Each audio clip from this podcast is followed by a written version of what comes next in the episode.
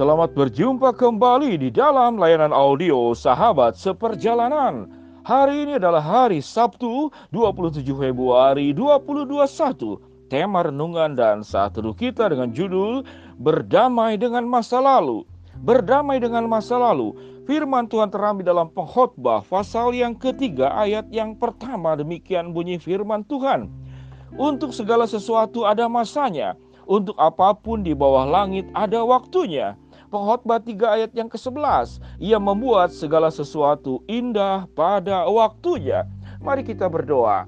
Bapa yang di dalam sorga, kami boleh berdoa pada saat ini untuk semua sahabat seperjalanan, untuk bisa berdamai dengan masa lalu, masa lalu yang kelam, masa lalu yang kepahitan, masa lalu ketertolakan, masa lalu yang sulit untuk dilupakan dan berdampak negatif untuk masa sekarang. Dan biarlah saat ini kami boleh dicelikkan oleh kebenaran firman Tuhan, bahwa segala sesuatu ada masanya dan segala sesuatu itu ada waktunya. Dan Tuhan membuat segala sesuatu indah pada waktunya. Di dalam nama Tuhan Yesus kami berdoa. Amin. Sahabat seperjalanan yang dikasihi Tuhan, berdamai dengan masa lalu. Setiap kita itu memiliki masa lalu dengan segala hal yang buruk yang kita alami. Sehebat-hebatnya orang, kelihatannya dia ceria, kelihatannya dia semangat, kelihatannya seseorang itu bahagia. Namun sesungguhnya seringkali ungkapan-ungkapan nampak bahagia, nampak senang, nampak ceria adalah cara untuk menutupi masa lalunya yang sesungguhnya belum selesai dengan dirinya sendiri.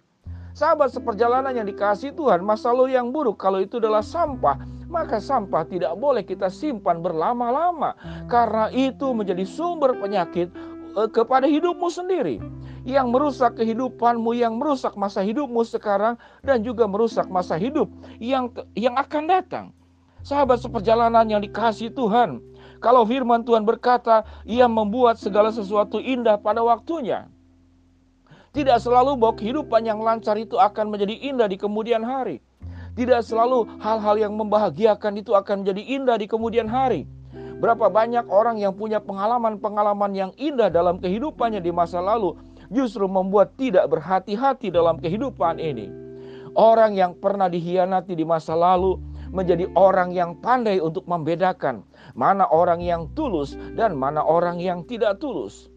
Orang yang pernah mengalami penolakan menjadi pandai memahami apa artinya diterima, dan engkau bisa belajar arti penerimaan itu dengan baik. Orang yang pada masa lalunya rasa tertolak karena kelahirannya itu tidak diharapkan, engkau boleh menyadari bahwa pentingnya bagaimana untuk memperlakukan orang itu secara adil dan tidak pilih kasih. Sahabat seperjalanan yang dikasihi Tuhan, masa lalu yang baik belum tentu berdampak baik, dan masa lalu yang buruk juga belum tentu berdampak buruk. Kalau kita belajar untuk bisa mengolah masa lalu itu dengan baik, bersama dengan Tuhan, tidak dengan caramu sendiri. Sewaktu engkau mengolah masa lalu dengan caramu sendiri, yang terjadi adalah kepahitan-kepahitan, luka-luka yang terus menganga, yang tidak pernah kering, apalagi sembuh. Sahabat seperjalanan yang dikasihi Tuhan, mari kita boleh belajar bahwa masa lalu itu tidak selalu harus dikubur, tapi masa lalu itu harus diselesaikan. Kalau dikubur berarti masih ada di dalam, tetapi kita harus keluarkan masa lalu itu. Kita akui itu terjadi, kita akui bahwa itu pernah dialami dalam kehidupan kita, dan kita harus menyelesaikannya, bukan untuk dilupakan. Sewaktu engkau dilupakan, dia keluar kembali, maka dia menjadi hantu yang terus-menerus yang akan kemudian mengikuti kehidupanmu dan mengganggu jalan hidupmu di masa mendatang. Sahabat seperjalanan yang dikasihi Tuhan, setiap kita punya pengalaman-pengalaman pahit, termasuk saya sendiri. Saya pernah memang itu digoda sama orang tua, karena saya beda sendiri di rumah. Di rumah itu adik kakak semua matanya itu besar, dan saya itu matanya sipit sendiri, sekalipun saya orang Chinese, orang Tionghoa. Dan seringkali orang tua itu bercanda, kamu itu bukan anak-anak di sini, kamu itu anak pungut, kamu itu salah ambil waktu di rumah sakit. Karena saya masih kecil, jadi saya tidak tahu bahwa orang tua itu bersenda gurau, bercanda atau sungguh-sungguh. Saya menganggap itu adalah sesuatu yang sungguh-sungguh. Namun sesungguhnya saya adalah anak dari keluarga orang tua saya sendiri. Namun kalau itu terjadi bagi orang-orang yang memang engkau bukan terlahir daripada keluarga yang seperti demikian, itu masa lalu. Namun satu perkara yang kita boleh belajar, bahwa tidak ada pengalaman-pengalaman hidup itu yang sempurna. Setiap kita pernah mengalami luka, setiap kita pernah mengalami ketertolakan, setiap kita pernah mengalami dikhianati, setiap kita pernah mengalami bagaimana disakiti, bahkan oleh orang yang kita percayai, orang yang kita cintai, yang boleh dikatakan nyawanya pun dititipkan kepada orang yang bersangkutan. Kemudian orang bersangkutan itu melukaimu, meninggalkanmu, lalu berbalik muka kepadamu. Itu sakit luar biasa. Dan Allah di dalam pribadi Tuhan Yesus Kristus mau menolong engkau bagaimana engkau berdamai dengan masa lalu. Bagaimana caranya? Caranya adalah engkau harus berdamai dengan dirimu sendiri di dalam kasih, penerimaan, dan pengampunan Tuhan. Kalau Tuhan Yesus sudah mengampuni setiap orang yang telah berdosa kepada Allah, kepada Tuhan secara langsung, engkau juga mengalami perkara yang sama. Namun Tuhan tidak berdosa, Tuhan yang kudus, yang suci, disalahpahami, dikhianati. Namun Tuhan tidak mengalami kepahitan di dalam hidupnya. Kasih dan pengampunannya sempurna untuk mengampuni setiap orang yang melukai Tuhan, yang mengecewakan Tuhan.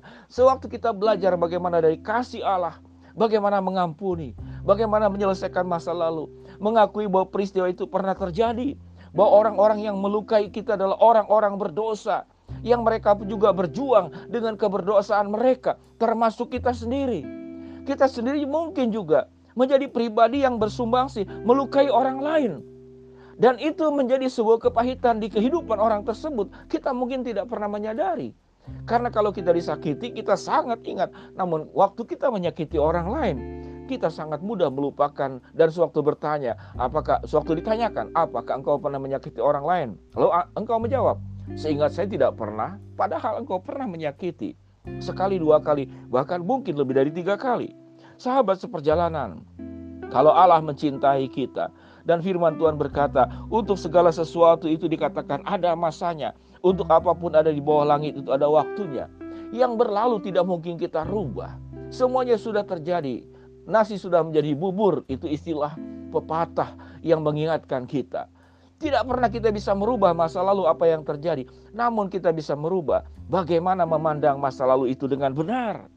Bersama dengan Allah. Kalau Allah sudah mengampuni setiap kita, Allah sudah menerima kita, Allah sudah mencintai kita, belajar engkau untuk mengampuni juga dirimu sendiri dan juga mengampuni orang lain. Tidak perlu menunggu orang lain meminta maaf kepadamu baru engkau selesai dengan masa lalu. Belajar memaafkan dirimu kalau engkau pernah berbuat salah atau orang pernah berbuat salah kepada dirimu. Belajar untuk eksplorasi kalau Allah itu menyediakan. Engkau diciptakan, untuk engkau dibuat, untuk bahagia, untuk menjadi indah. Itu dikatakan dalam firman Tuhan Pengkhotbah tiga ayat ke sebelas.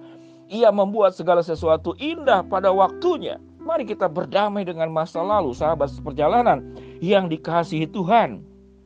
Dari menuntut engkau belajar mengerti, dari memaksa engkau belajar kompromi, dari berpikir negatif engkau berubah menjadi positif, dari engkau berorientasi engkau menjadi orang yang berbagi. Dari orang yang ingin diterima, engkau belajar menerima orang lain.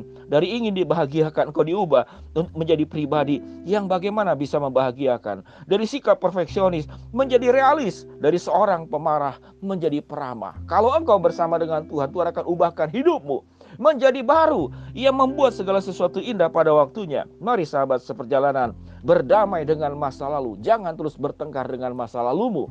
Ingat bahwa Tuhan sudah mengubah masa lalumu dengan masa depan yang indah bersama dengan Dia. Mari kita berdoa. Bapa yang di dalam sorga, hamba-Mu berdoa buat sahabat seperjalanan yang sedang sakit di rumah sakit ataupun di rumah. Tuhan jamah, Tuhan sembuhkan. Buat sahabat seperjalanan yang sedang menghadapi tantangan, rintangan, problem, dan masalah dalam kehidupan, Tuhan bukakan jalan. Buat sahabat seperjalanan yang sedang memohon dan berharap sesuatu kepada Engkau, Tuhan akan mengabulkan sesuai dengan waktu dan rencanamu. Di dalam nama Tuhan Yesus kami berdoa. Amin. Sahabat seperjalanan, mari kita berdamai dengan masa lalu. Kalau Allah sudah menjadikan engkau memiliki masa depan yang indah, yang sudah Tuhan buat untuk dirimu, engkau jangan diikat oleh masa lalumu yang penuh dengan luka dan kepahitan. Shalom, Tuhan memberkati kita semua. Amin.